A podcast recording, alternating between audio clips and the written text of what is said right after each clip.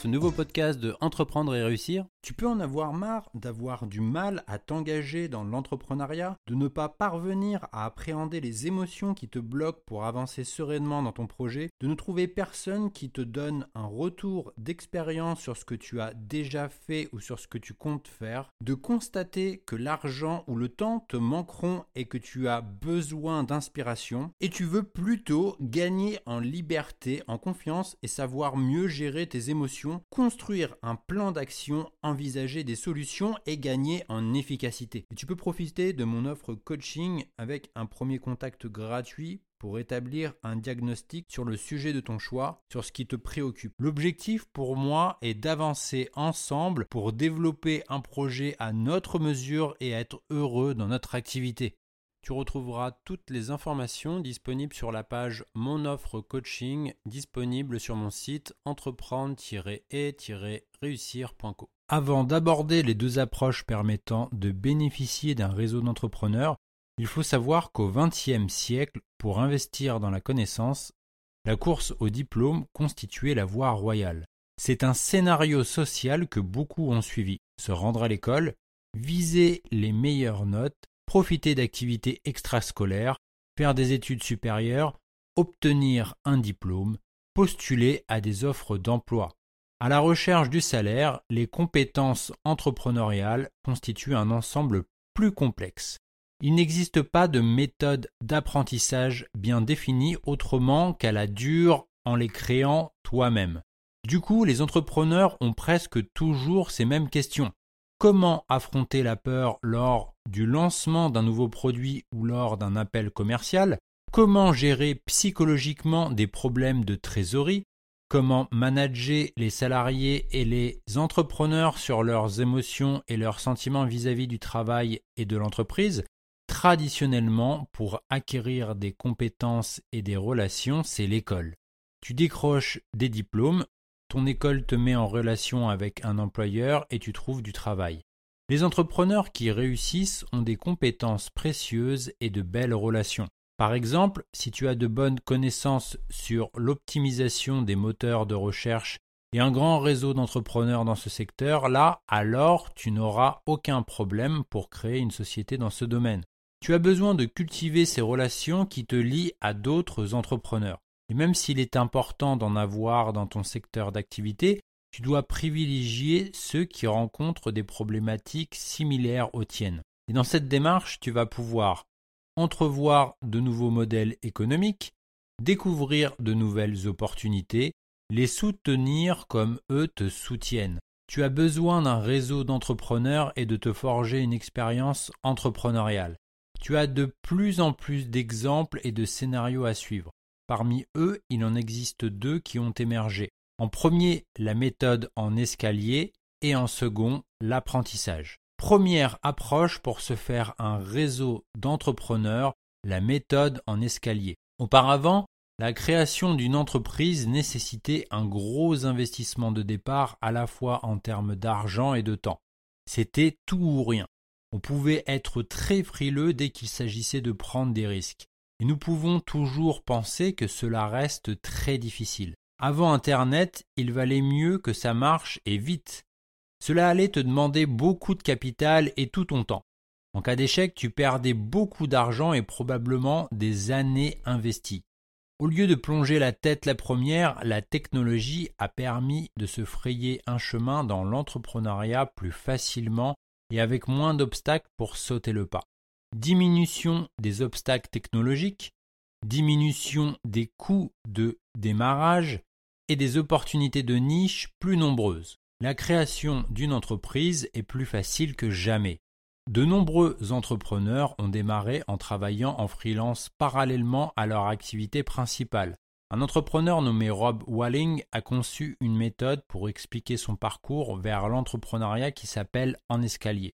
Il s'est rendu compte qu'elle pouvait être généralisée à d'autres entrepreneurs. De nos jours, tu peux prendre la température du bout du pied et avancer par petits pas dans l'entrepreneuriat. Tu peux commencer sur ton temps libre par travailler sur la première étape de ton produit. Tu peux réduire tes dépenses en utilisant des outils clés en main en mode SaaS qui veut dire Software as a Service, et en ayant recours à des prestataires. Tu peux te construire un niveau de compétence et un flux de trésorerie avec peu de concurrence pour te lancer ensuite vers de plus grandes perspectives. Le saut entrepreneurial est devenu une marche d'escalier. La demande de plus en plus forte et les obstacles de moins en moins difficiles à franchir ont permis à davantage de personnes de devenir des entrepreneurs. Le processus est devenu plus facile.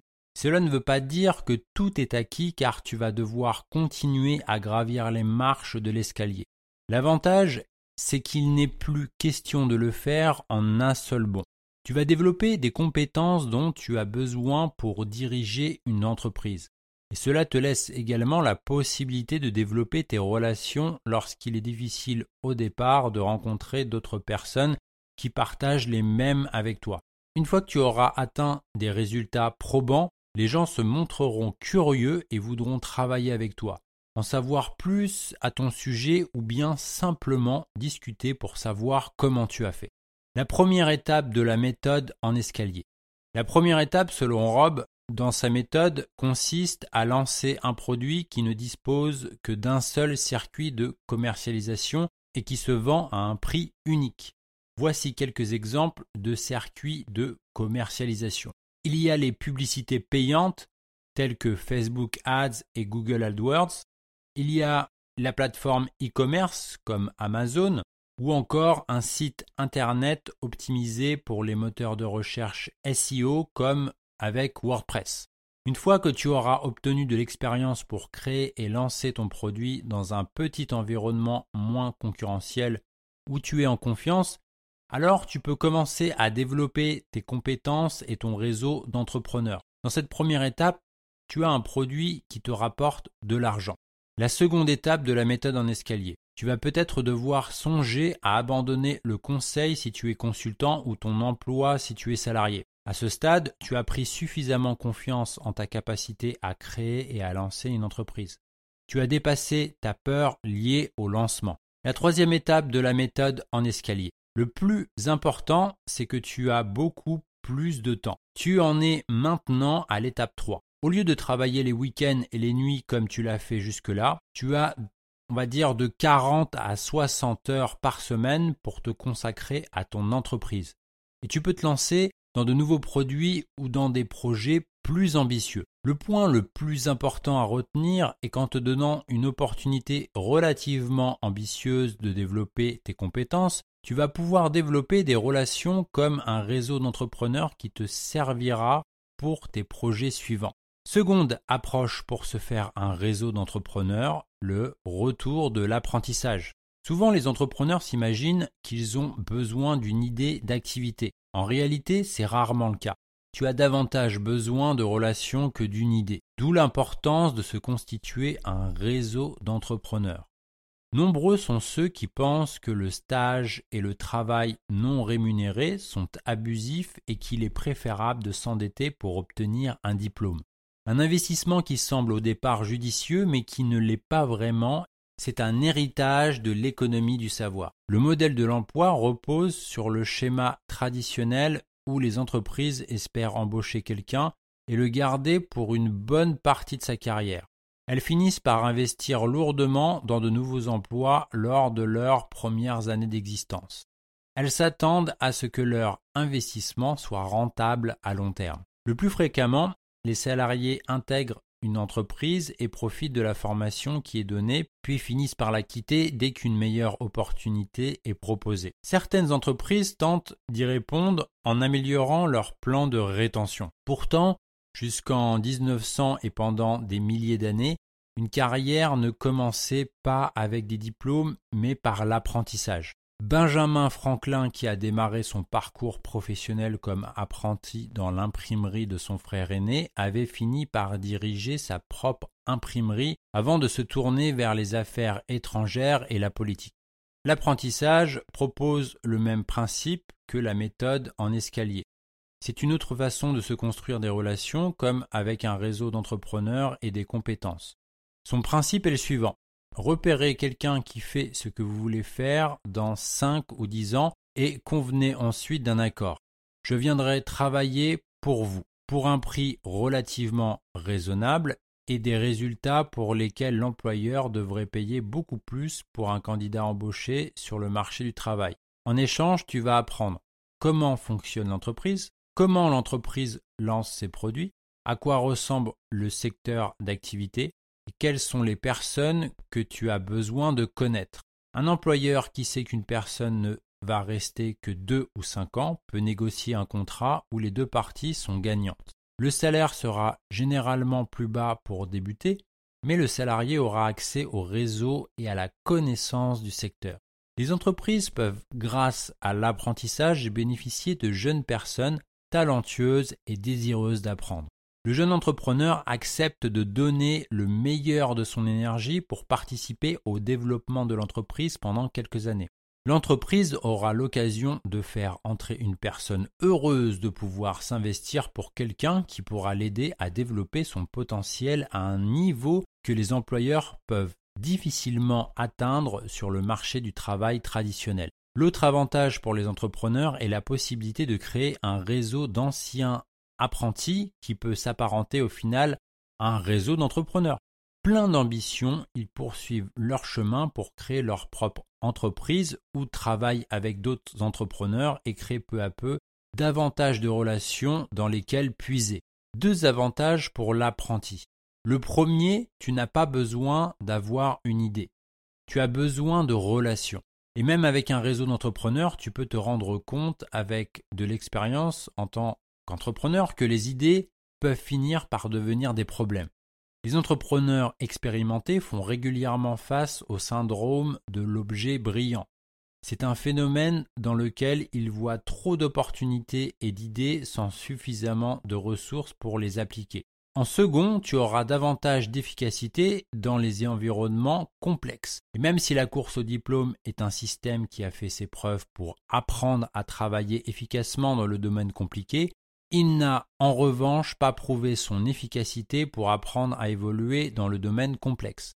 L'apprentissage te permet de prendre la température d'un marché et d'expérimenter le tout avec l'argent de quelqu'un d'autre. Le processus d'embauche des apprentis. Et tu peux élaborer une feuille de calcul avec trois colonnes pour t'assurer que la situation est clairement définie. Dans la première colonne, le processus à prendre en charge. Cela peut être la gestion publicitaire AdWords, l'envoi d'une newsletter par mail, les demandes de services clients, etc. Dans la seconde colonne, le temps estimé pour la tâche au niveau hebdomadaire. Et dans la troisième colonne, l'estimation des bénéfices pour l'entreprise. Par exemple, les procédures permanentes sur lesquelles l'apprenti va travailler et qui peuvent être associées à des retours sur investissement positif pour s'assurer que le poste est rentable dès que possible. La valeur ajoutée passe par deux biais. Le premier, un esprit d'entreprise et une créativité. Les marges bénéficiaires dans le business vont de plus en plus vers les individus qui assurent le travail créatif et novateur dans un esprit d'entreprise. L'entrepreneuriat devient plus accessible alors même que les emplois deviennent plus concurrentiels il devient plus que jamais possible d'investir dans cette ressource limitée que constitue l'entrepreneuriat. Ce que tu peux retenir en 1, cela coûte moins cher de fabriquer un produit. En 2, il est plus facile et moins onéreux que jamais d'atteindre ces marchés. En 3, il y a de nouveaux marchés prêts à acheter ces produits. En 4, tu as le choix de la méthode en escalier et de l'apprentissage pour te constituer un réseau d'entrepreneurs ce seront des relations qui participeront à tes résultats bien plus qu'une simple idée. Je te propose de recevoir mon guide gratuit et offert 7 clés d'un business de coaching qui libère tout votre potentiel et qui cartonne. Tout ce que tu as à faire, c'est de le télécharger depuis mon site où tu trouveras le lien en description. Ou alors, tu peux te rendre à cette adresse sur entreprendre-et-réussir.co.